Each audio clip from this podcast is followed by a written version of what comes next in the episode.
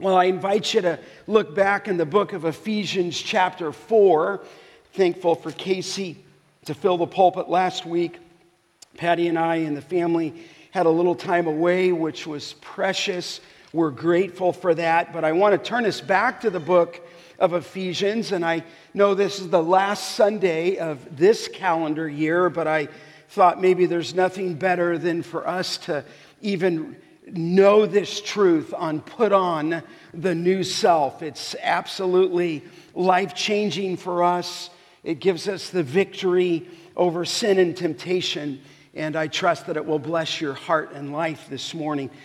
Follow with me as I begin reading at 4:17 of the book of Ephesians, and I'll read down through 24. Now this I say and testify in the Lord, that you must no longer walk as the Gentiles do in the futility of their minds. They are darkened in their understanding, alienated from the life of God because of the ignorance that is in them due to their hardness of heart. They have become callous and have given themselves up to sensuality, greedy to practice every kind of impurity.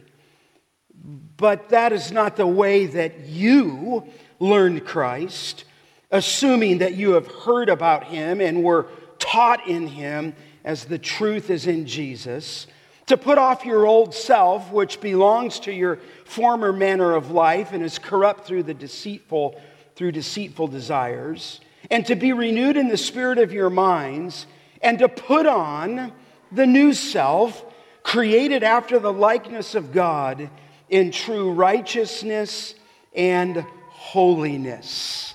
Let us bow in a word of prayer as we look to the Word of God. Father, what a joy it is to be able to fix our hearts on this truth and how we need to be able to put off the old man, to renew our mind, and to put on the new man, made and created in the likeness of your very image. Father, we would pray that your Spirit illuminate this truth to our heart, that, Father, even in the hearing of someone who doesn't understand this truth, that you would grant them clarity of mind, that they could see you and see their identity and see their position, and that, Father, you would lift us out and remind us of this warfare that we find ourselves in the middle of our sanctification process. So, Lord, we look to you. Be our teacher. May this scripture become clear to us. We ask this in your name. Amen. Well, we've been in this little section here in 17 through 24, really talking about the greatness in all of the book of Ephesians on the doctrine of salvation. And as I've said the last couple of weeks, it's not all of salvation, but one of the ways to categorize it is justification, sanctification, and glorification. Justification is obviously what happens when you came to a relationship with Christ. He declared you righteous. Glorification is, of course, when we receive that new body and we're no longer battling sin and battling temptation, and we're in glory and we shall see him and be as he is. But we find ourselves in the middle of justification and glorification, bound in the middle in the doctrine of sanctification. And really where we are even this morning in our Christian life and in our world is we, for the sake of a term, live in the middle. We live in the middle. If you're saved, you're justified. You look, therefore, to the future, to glorification, but we are living in the middle. That is sanctification. You say, well, Scott, that's a big word. What is it? Well, we've said that sanctification is the process of growing in holiness. It's to gain, really, an increasing freedom from sin with the focus that we would become more like Christ. Now, in a very true statement, sanctification is warfare. There's our message for the end of the year. The warfare that we face in sanctification is not biological in terms of weapons, but it is an intense spiritual battle that rages in our souls. So while we live in the middle, we are facing this warfare. The Bible's clear on that. Peter said in 1 Peter 2:11 that I urge you as sojourners and exiles to abstain from the passions of the flesh that wage war against your soul. So we're to abstain from that. Paul said it this way, that while he's in this life, he likened himself into a kind of a boxing match, and he said, I discipline my body. 1 Corinthians 9:27. I always think that in the New American Standard Bible, it says, I buffet my body, which some people need to hear that it's not I buffet my body after Christmas. I buffet my body, or I discipline my body. The thought is that Paul said, I am in a fight, and literally, I give myself a black eye. I keep my body under control, lest possibly that after I have preached to others, I myself would be disqualified. And so we're in a battle, we're in warfare, we're in a fight. I don't think I need to remind you, but I would in Galatians 5:17, for the desires of the flesh are against the spirit, and the desires of the spirit are against the flesh. Paul said they're opposed to each other. Why? To keep you, he said, here's the battle, from doing the things that you want to do. In other words, it is warfare. Sanctification is. It is a process of becoming more like Christ. I think it's no better said than Paul in Romans 7:18, where he said there that I know that nothing good dwells in me. He says, that is in my flesh. For I have the desire to do what is right, but not the ability to carry it out. For I do not do the good that I want, but the evil I do not want is what I keep on doing. He said, I'm no longer doing it. And he said there, but sin that dwells in me. I mean, there is, beloved, something deeply within the heart of a believer that wants to honor God with all your heart. Yet within us, there is at times a desire to rebel. And we succumb sometimes to what we promised we would never do. We've been there, we've done that. Sanctification is warfare. And that's where we find ourselves here in 4:22 through 24. Paul's going to show us how sanctification works. He's going to show us how to live in the middle, but live in the middle victoriously. Live in the middle with victory. And how he does that is he shows us a contrast between the old man and between the new man. He shows us a contrast between the old self and the new self. The old self was in 17 through 19. It's what we once were when we were unsaved, when we were separated. In fact, look at 17. He says again, no longer walk as the Gentiles do in the futility of their mind. They are darkened in their understanding, alienated from the life of God because of the ignorance that is in them due to the hardness of their hearts. And so he says, you can't walk that way. And you actually don't walk that way because look what he said in verse 20. But this and that is not the way that you learn Christ, assuming that you have heard about him and were taught in him as the truth is in Jesus. And so he contrasts the old self, the old man, with the new self and the new man. And then what he does following from that is he describes, if you will, three truths that are dependent on the verb in verse 20, look at it. When he says, you did not learn Christ in that way. And then in 21, he says, you were taught in him. And so here's the question then. How do we grow in that holiness? What were we actually taught in Christ? How do we actually conform our life to Christ? And from that fell three truths. Number one, the mortification of the flesh. Number two, the meditation on the Word of God.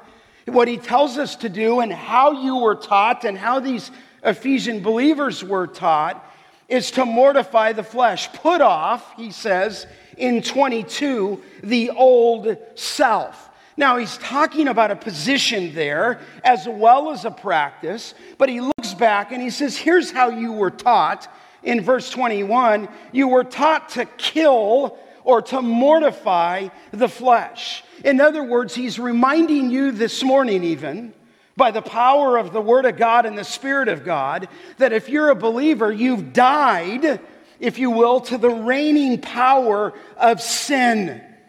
In other words, when you came to Christ, when you were converted, when you heard about him, when you were taught about him, when you came to understand the truth of the gospel, that old man was crucified with Christ. He died with Christ.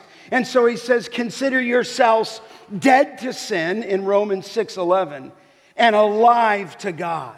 But he tells us in this sanctification in the middle to mortify the flesh. But that's not all he said. He gave a second truth there. He spoke of the meditation on the Word of God. He said in verse 23 to be renewed in the spirit of your mind. In other words, you're not only to take off that old man like an old garment, if you will, you are also in this sanctification process to meditate on the power of the Word of God so that your mind is renewed, is the thought. But here, as we step further into the text, it's not enough just to take off the old man, which in one sense already happened at salvation in your position, but he's now saying in your practice you need to put off the old man. He said it's not enough just to do that. It's not enough just to renew your mind. But as you live in the middle, as you were taught of Christ, there's something else that you must do, and it's verse 24. You're to put on the new self, created after the likeness of God in true righteousness and holiness. And so here we come to that third principle, the manifestation of God, the manifestation of Christ. In other words, you're going to kill the flesh, mortify it. You're going to meditate on the Word of God. And then every day, as you renew your mind, you are going to manifest in your actions, by your practice, here the person of God and Christ. And so that's where we find ourselves. Now, you say, what does it mean, Scott, to put on the new self?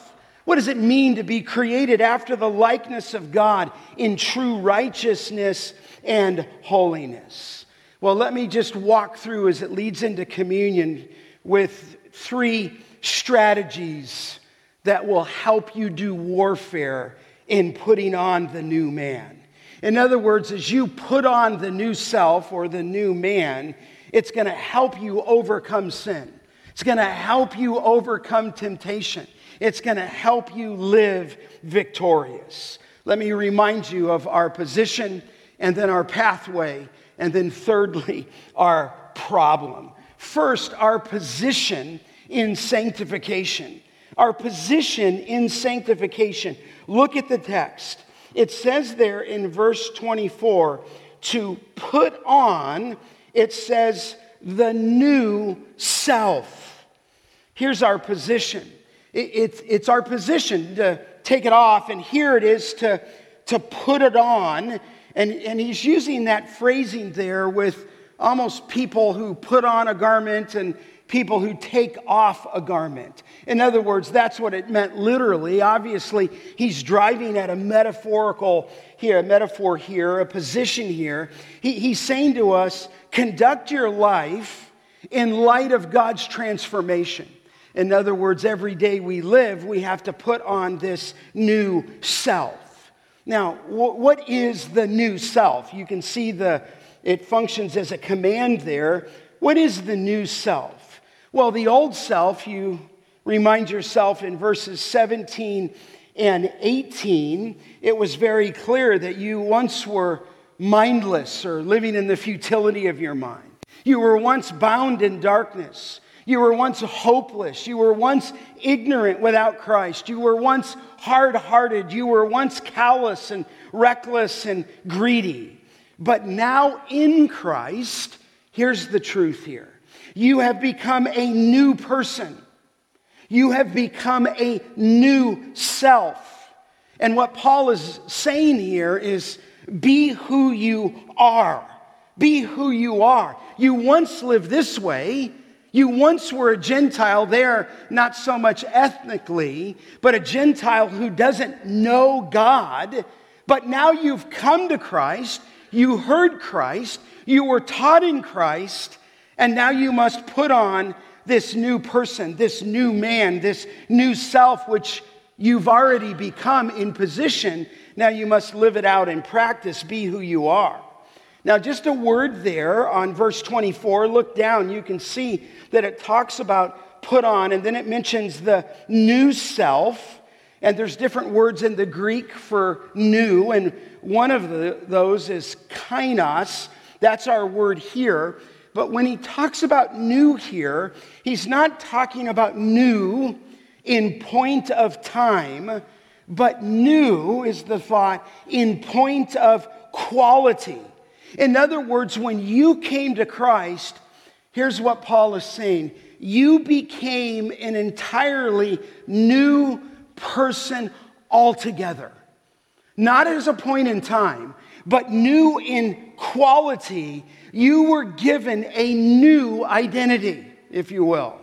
You were saved. In fact, as I mentioned in just minutes ago, when I think of Carmen Mendoza, when she came to Christ in her 80s and was baptized, 89, it was marvelous to behold. She became a brand new person. Christ had redeemed her. Christ had saved her, and she was new altogether. This is the thought in 2 Corinthians, as you know it well, in 5:17. If anyone is in Christ, he is or she is a new what? Creation. In other words, you're not just made up and look new. You're not just painted and become a nice person. God reached down, radically saved you, radically transformed you, changed you from the inside out, and you became a new creation. And what Paul is saying here is you need to put off what you once were, which he already changed, and put on here this new self. In fact, it says there, behold, in 2 Corinthians 5:17, the new has come. Paul put it this way in Galatians 2:20, I have been crucified with what? Christ. When he died, you died. When he came to life and you were raised to the newness of life, you became a new person. In fact, so new that Paul said of himself, it is no longer I who live, but Christ, what? Lives in me. And so Paul's mooring us back in the sanctification process. You put off the old, you put on the new, but there's an added thought there that you need to continue to do that. In fact, he said in Galatians 6:15 that we've become a new creation. Now, I mentioned that phrase there in 24, to put on the new self, was used of clothing. In fact, it was even in the Bible and the Word of God. So he's saying you're going to put on, like you would take off an old garment, put on this new garment. Often we understand that dress is determined by one's job. I mean, I think we grab that. We understand that soldiers wear uniforms. Athletes on a team, whether that be men or women's, wear jerseys and have jerseys. Prisoners, as I've gone into the prison many times throughout my ministry, they have uniforms. And I still remember being stunned somewhat to walk into the prison that I used to preach at, and there'd be 120 guys in there, and they were all in orange jumpsuits, all of them. That's what they wore. That's what they did. They had a jumpsuit on with a number. And beloved, I think we understand that in our society. When I went to see my son, I remember being back some years ago when he became a doctor. It was a white coat ceremony in St. Louis where he finished medical school, and then they put him in a white coat. Obviously, it was just more of a ceremony at that point, but as you understand, doctors wear white, nurses have their uniforms. But when we change our role, we change our dress. When prisoners are released, they change their uniform from that orange jumpsuit that they were in to ordinary clothes. When a soldier leaves the service, he becomes a civilian. He gets out of the uniform that they call sometimes civies, okay? Listen, in terms of the spiritual birth, we have put off the old. This is Paul's thought. We've put on the new. We've put off, if you will, the former manner of life. And we've put off, if you will, the old man. And now we've put on the new man. Our new role means new clothing. Our new life means a new lifestyle. And he's saying here, if you will, put on the uniform of the Lord Jesus Christ. Metaphorically, you're to put that on. It's both a positional truth and a practical truth. In practice, he's saying, be who you are in your position. Simply to say this, if you're in Christ, he's given you everything you need for life and godliness. If you're in Christ, then he's radically transformed you from what you were to what you are now. He is, if you will, taking you out of the world and taking you and put you into the heavenly places. And so here Paul is working that tension, what theologians call between the indicative, who you are, and the imperative of how you live. He's taking you from the already, what has taken place in your life, to the not yet. And he's saying to me, become what you are. Live in light of your new identity. And this is the truth. In fact, look over at Colossians just for a moment. Jeff read from it this morning in Colossians chapter 3. In fact, if you look back, he's telling us now, in fact, look at it in 8 again. He says, you must, 3:8, now put them all away. You say, well, Scott, I'm a new person. I'm a new man. Yes, you are in position, but in practice, you need to live that way. So what are you going to put away? Look at 3:8. Anger, wrath, malice, slander, and obscene talk from your mouth. You are not to coast in grace. No, just the opposite.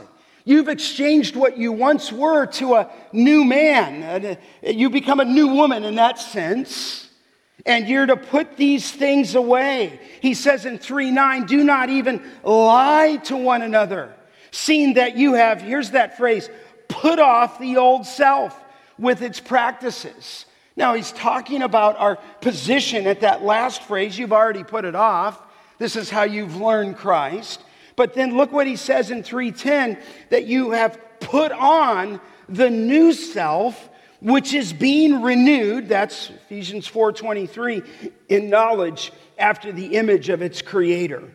And then he says, look at verse 12, put on then, in other words, live this out as God's chosen ones, holy and beloved, compassionate hearts, kindness, humility, meekness, and patience, and bearing with one another, and if one has a complaint against another, here's what the new self is forgiving each other. As the Lord has forgiven you, he says there in verse 13, you must also forgive. And then you're to put on love.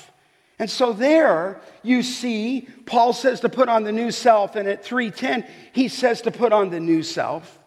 Paul actually says it this way in Galatians 3:27, clothe yourself with Christ. This is very similar. If you look back, go back to the book of Ephesians just a few pages. In Ephesians chapter 6, it's similar to what he says in 6:11, where he says to put on the whole armor of God. In other words, Satan has already been defeated. His death blow has been dealt, if you will, at the cross and subsequent resurrection. But he's telling you right now, as you live in the middle, to put on Christ, to put on this type of clothing, and here, to put on the full armor of God. Paul says it in another unique way in the book of Romans, in Romans 13:12, where he says to put on the armor of light. He says in 3:14 to put on the Lord Jesus Christ and make no provision for the flesh. You say, what do you mean to put on? This is your identity. He says your identity is in Christ. Live that way is what the thought is. I remember, and I think I've told you this a few months back, that one time I was over at my aunt's house and we were in the backyard. I must have been, 6 or 7. I've mentioned this to you. And there was a can back there and there was a hammer back there. And so just being a boy, I began to strike that can, and I just thought it was so cool to see the hammer head dent the can, okay? It just dented the can. I thought, this is just cool. You could just hit that thing, and it, and I did that about 5 or 6 times, and on the 7th time, that can exploded. It was a spray paint can, okay? And it just exploded on me. And I mentioned to you that I had paint everywhere. It was in my eye, it was on my eyelids, it was in my nose, it was in my mouth, it was on my teeth, it was in my ears, it was on my neck. I mean, I looked like a Dalmatian, if you will. It was horrible. And I mentioned that my mom had kind of just threw me there into the shower and began to get this stuff called turpentine, which I hope I don't get skin cancer from that. And she began to get all this stuff off, but I think it took a week or so to get that paint off. But I came out of that bath or that shower, if you will, and you don't think I returned to the old clothes, do you? I mean, I could just tell you, obviously those clothes were toast. I discarded those clothes, and I donned a fresh set of clothes to never hit that can of paint or a can of paint again, I assure you. But you would say, of course, Scott, you didn't put those on. Of course you didn't put on those filthy, spray-painted clothes. In fact, not only did I not put them on, we threw them away. They were ruined. What Paul is saying to you is as you've come to Christ, you're not going to come out of your former background and go live like the world that was in darkness, that was mindless, that was decadent, that was callous, that was hard-hearted. No, you've changed your team.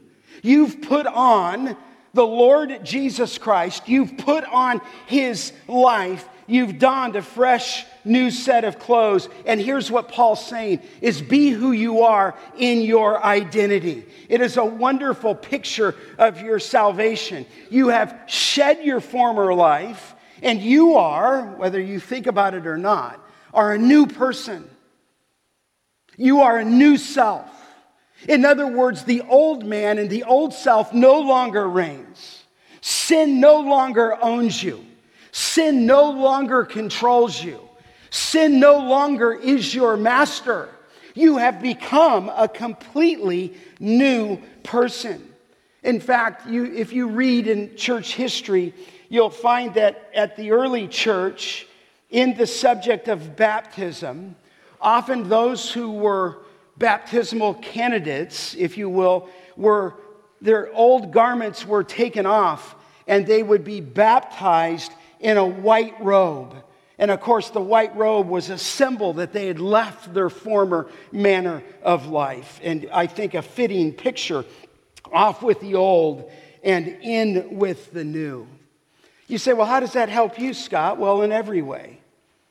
I just remember at times when I was a young man and I was playing college basketball at a place called Pierce Junior College. And it was a wild time with a wild group of guys. And I think I've mentioned this to you, but their goal on the road trips and in the week was to get me drunk. And they couldn't believe that I didn't drink. They couldn't believe that I wasn't having an impure relationship with a girl at that time. And they sought to kind of manipulate me. And you say, well, Scott, did you succumb to it? My answer would be, certainly not in my own strength, absolutely not. You say, why? Because I had known what Christ had done in my life. I was a new person with a new identity, with a new heart, with new affections, with a new love. I wasn't perfect, but I never faltered because I knew who I was in Christ Jesus. I knew that He had saved me. I knew that He had redeemed me. I knew that He had forgiven all my sins. I knew that I was a new creation. You say, well, Scott, how did you know that you were a new creation? I suppose I knew the truth of some of the scriptures that I was saying to you. But even more than that, I knew I was different from the inside out. I knew that day that I got down on my knees at 14, something wonderfully happened and transformed my life from the inside out. The things that I once hated, I now loved, and the things that I once loved, I now hated. And so I knew that I was a new man. He changed me. This is something of what Paul is saying. There's our position in Christ in sanctification. But secondly, would you note this? There's something important. It's what we can call our pathway to sanctification. It's a fabulous phrase. Look at the text. Back in Ephesians 4:24, he says, not only are you to put on as a command, if you will, the new self, and then he says this phrase, created after the likeness of God in true righteousness and holiness. Here's the pathway to sanctification. Here's the progress, if you will, towards sanctification. He said, created, this is amazing, after the likeness of God. So what does that mean there in 24, the likeness of God? Well, you remember back in the book of Genesis in 1:26 that God said, let us make man in our own, image, after our own likeness. And so it said that God created man in His own image. In the image of God, He created them, and it was real specific there, though our society is not specific. He created them male and female. That's what God the Creator did. So that first Adam, if you will, in Genesis 1, was created in the image of God. But we know the story that first Adam sinned. He fell short of God's glory. But now in Christ, we become a new man. So we might say that the image of God that was lost in the first Adam through sin is now restored in the second Adam in Romans 5, which is Christ. And Christ is the very one in 2 Corinthians 4 who is the image of the invisible God. And so here's the pathway to our sanctification. Created, look at verse 24 again, after the likeness of God, and it says there in 24, created. In other words, he called you into existence. Like Genesis 1, when God created the world, now he's created you. You say, what do you mean he created me? Well, look back at Ephesians chapter 2 in verse 5. It says, even when we were dead in our trespasses, that famous text, he made us alive together with Christ. By grace you have been saved. He made you alive, you who were dead. I was dead. He breathed life into me. He created you, if you will. He caused you to come into existence there. In fact, look at Ephesians chapter 2, verse 10. For we are his workmanship, here's his power in 2:10, created in Christ Jesus.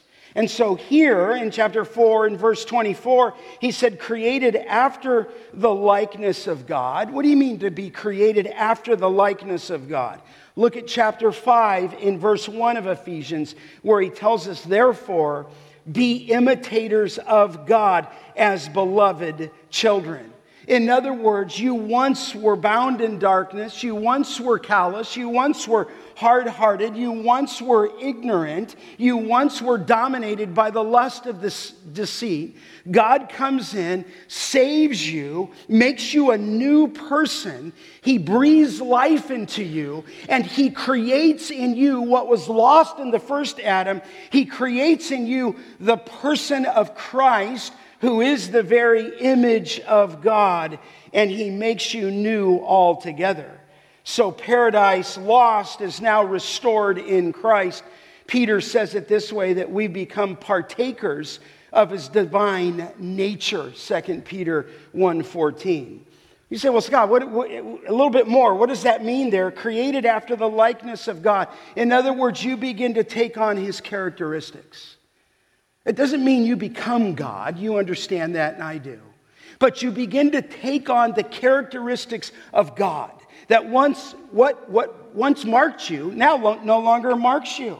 Now you've been made new from the inside out. You're taking off, if you will, that old man who you once were. You're renewing your mind daily, and now you're going to don and put on the new clothes every single day. You say, well, what is that new man? What is that creation? What is that likeness like?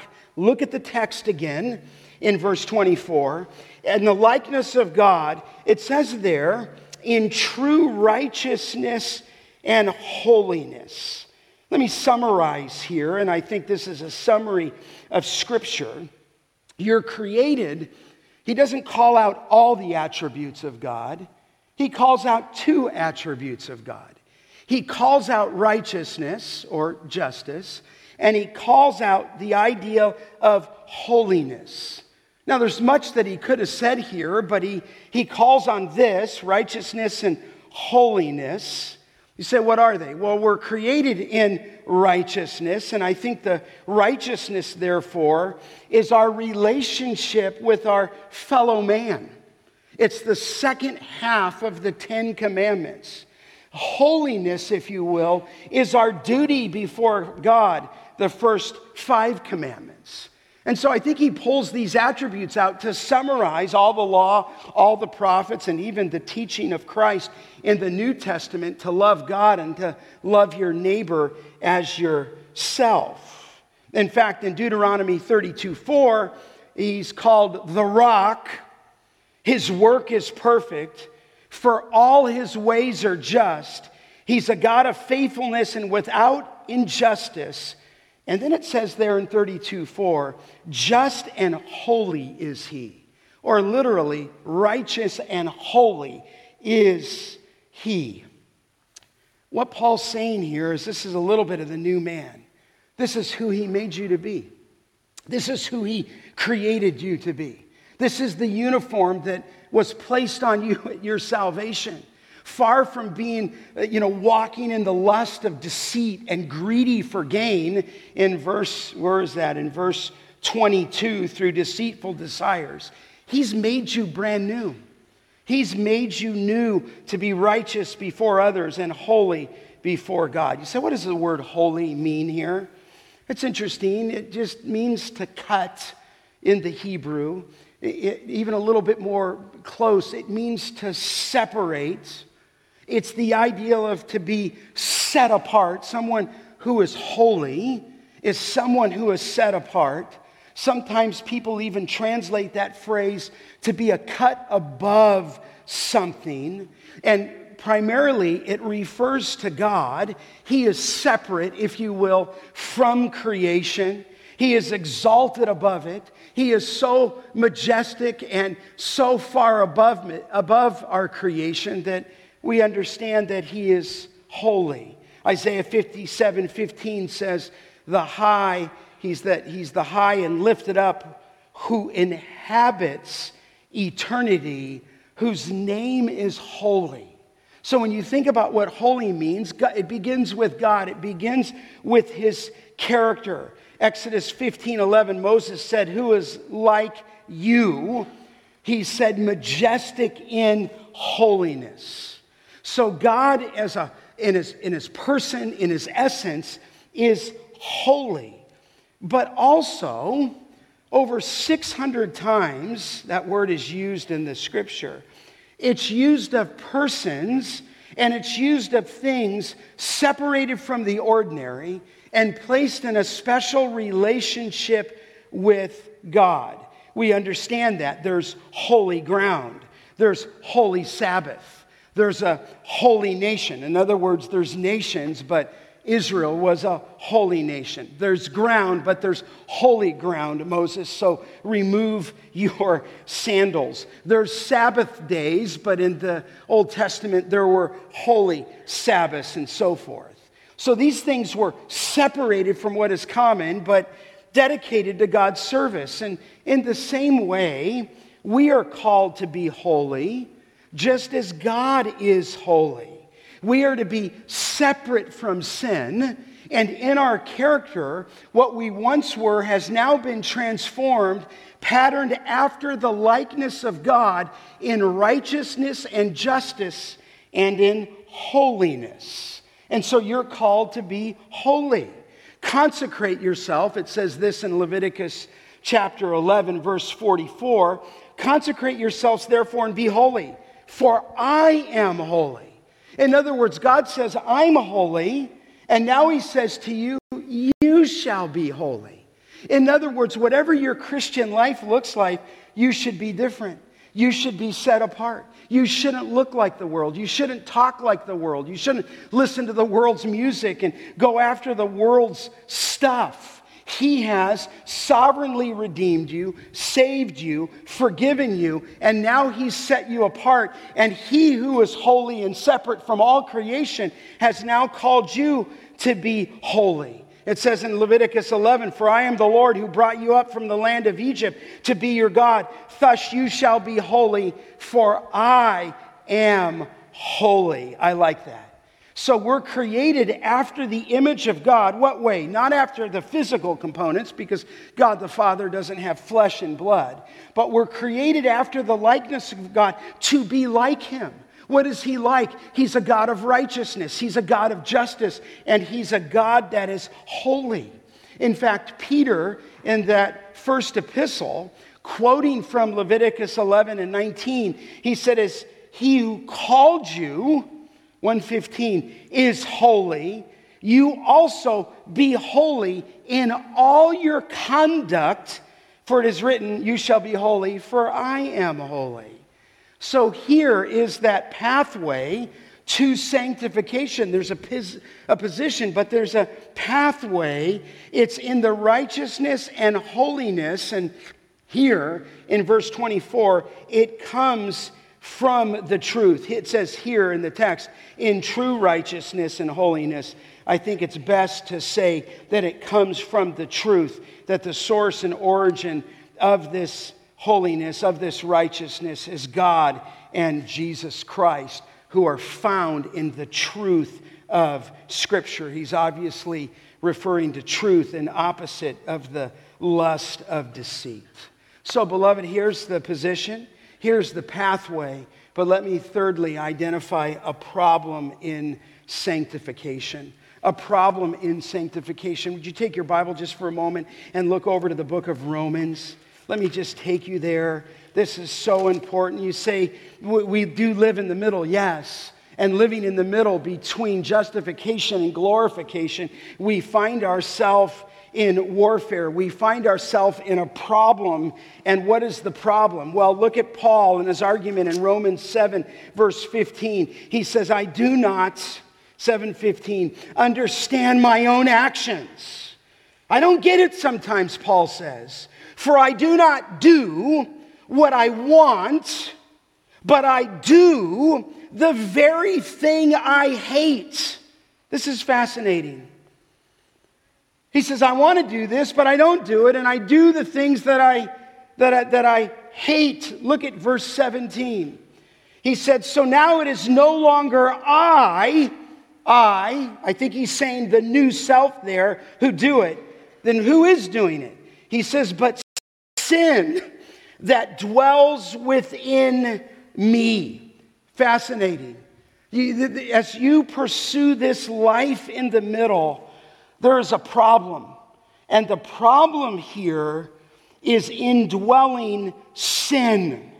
Now, beloved, I want to be clear and I don't want to confuse you. You don't have two natures this morning. You're not part old man and part new man. You are a new man with a new identity. You are a new self. You are not, if you will, schizophrenic, okay? But you still have unredeemed flesh. And so what Paul is saying is there is an I in me, in the new self, that desires to obey God, but there is sin inside me, which he says there indwells me. In other words, we're saved, we're redeemed, we're a new creature, but you and I are still left with the residue of our unredeemed flesh. It's even hard to qualify it. There's part of you, part of me, even in Christ, where sin dwells in you, and they compete against each other. In other words, there is still a beast lying awake, ready to spring inside your soul. And more than your soul, it gives life to your feet, to your hands, to your eyes, and to your ears. Indwelling sin. You say, well, what is it? Look down in Romans 7:20. He says, now if I do what I want, I do not want, it is no longer I who do it, but sin that dwells within me. And though we have a new nature, we sometimes lose the battle to indwelling sin. There is a battle with this new nature and the sin which indwells in us. It's called unredeemed flesh. Paul said the desire is present to do good, but the actual doing of good is not. Paul is saying there is an I, the new self, that desires to obey God, but there is still left inside of me, in my flesh, sin that competes with my godly desire. So here the problem in sanctification is indwelling sin.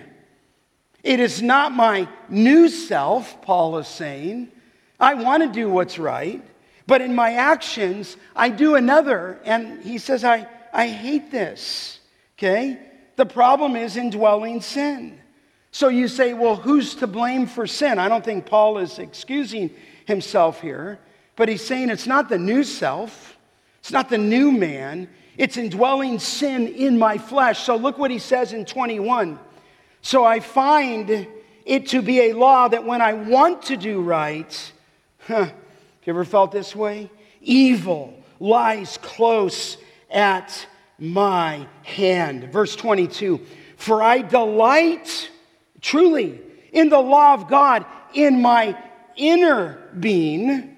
And so the one, Paul says, who desires to do good also finds evil close at hand, and as such, the flesh and holiness are often present simultaneously. See, Paul, he wants to help us here. In other words, deep down in his heart, he loved God. Deep down in his heart, he loved God's law. Deep down in his inner being, he desired to obey God in that inner self, in that inner being. But at the same time, he said, evil is present within me. Let me see if I could paint a picture of it. Sin, for us, is like an exiled ruler. It no longer reigns in our life, but it manages to survive. And it finds its residual effect in our unredeemed flesh until we meet the Lord at death and become glorified. In fact, look what he said in 7:23.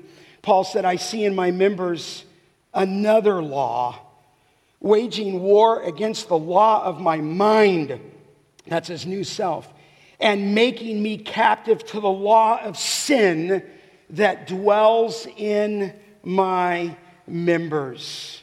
So though there's not two natures, there are two laws. It's the law of sin, the law of the flesh, or it's the law of the mind or grace. He says, I desire to do what pleases God, but my desire is often thwarted. In my innermost being, Paul says, I love the Lord, yet in my unredeemed flesh, I end up doing the very opposite. He said, my flesh sometimes takes me captive. In fact, look at verse 11 of chapter 7 of Romans. For sin, that indwelling, unredeemed flesh, seizing the opportunity through the commandment, deceived me. And through it, he said, it killed me. Beloved, let me just say this to you as we go to the Lord's table. We live in the middle. You're not wholly redeemed and glorified yet. You live in between justification and glorification. And you are put in a process of sanctification that is to be continual, but it's continual so much so that you need to remind yourself of who you are, to put off the old man and to put on the new man and to be renewed in the spirit of your mind. And so you live in the middle. And some of you, that's all of us, it's super hard, isn't it? But some of you become so discouraged because you live in the middle.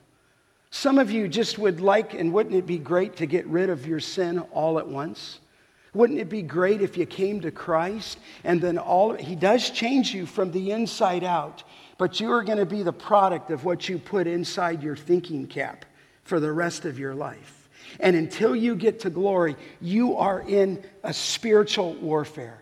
Not a biological weapons, but the warfare that wages war against your soul. You are in a boxing match. And Paul said, I discipline my body. I buffet my body. I give myself a black eye, lest possibly after I've preached to others, I should be disqualified. And some of you have to remember that you don't just walk an aisle and pray a prayer. You get saved and you're justified. He declares you righteous. But you enter into this process called sanctification, where he's growing you into the likeness of Christ. And he's teaching you at least these three things: that you need to mortify the flesh, that you need to meditate on his word, and thirdly, you need to begin to manifest the character of God and Christ that's consistent with righteousness and holiness. So listen, beloved, it is a fight. It is a war. It is as I said to my son when I wrote in his Bible, kill sin or it will kill you.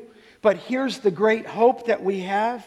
Christ and the Holy Spirit are in our corner like a boxer, like a manager with his boxer, encouraging us.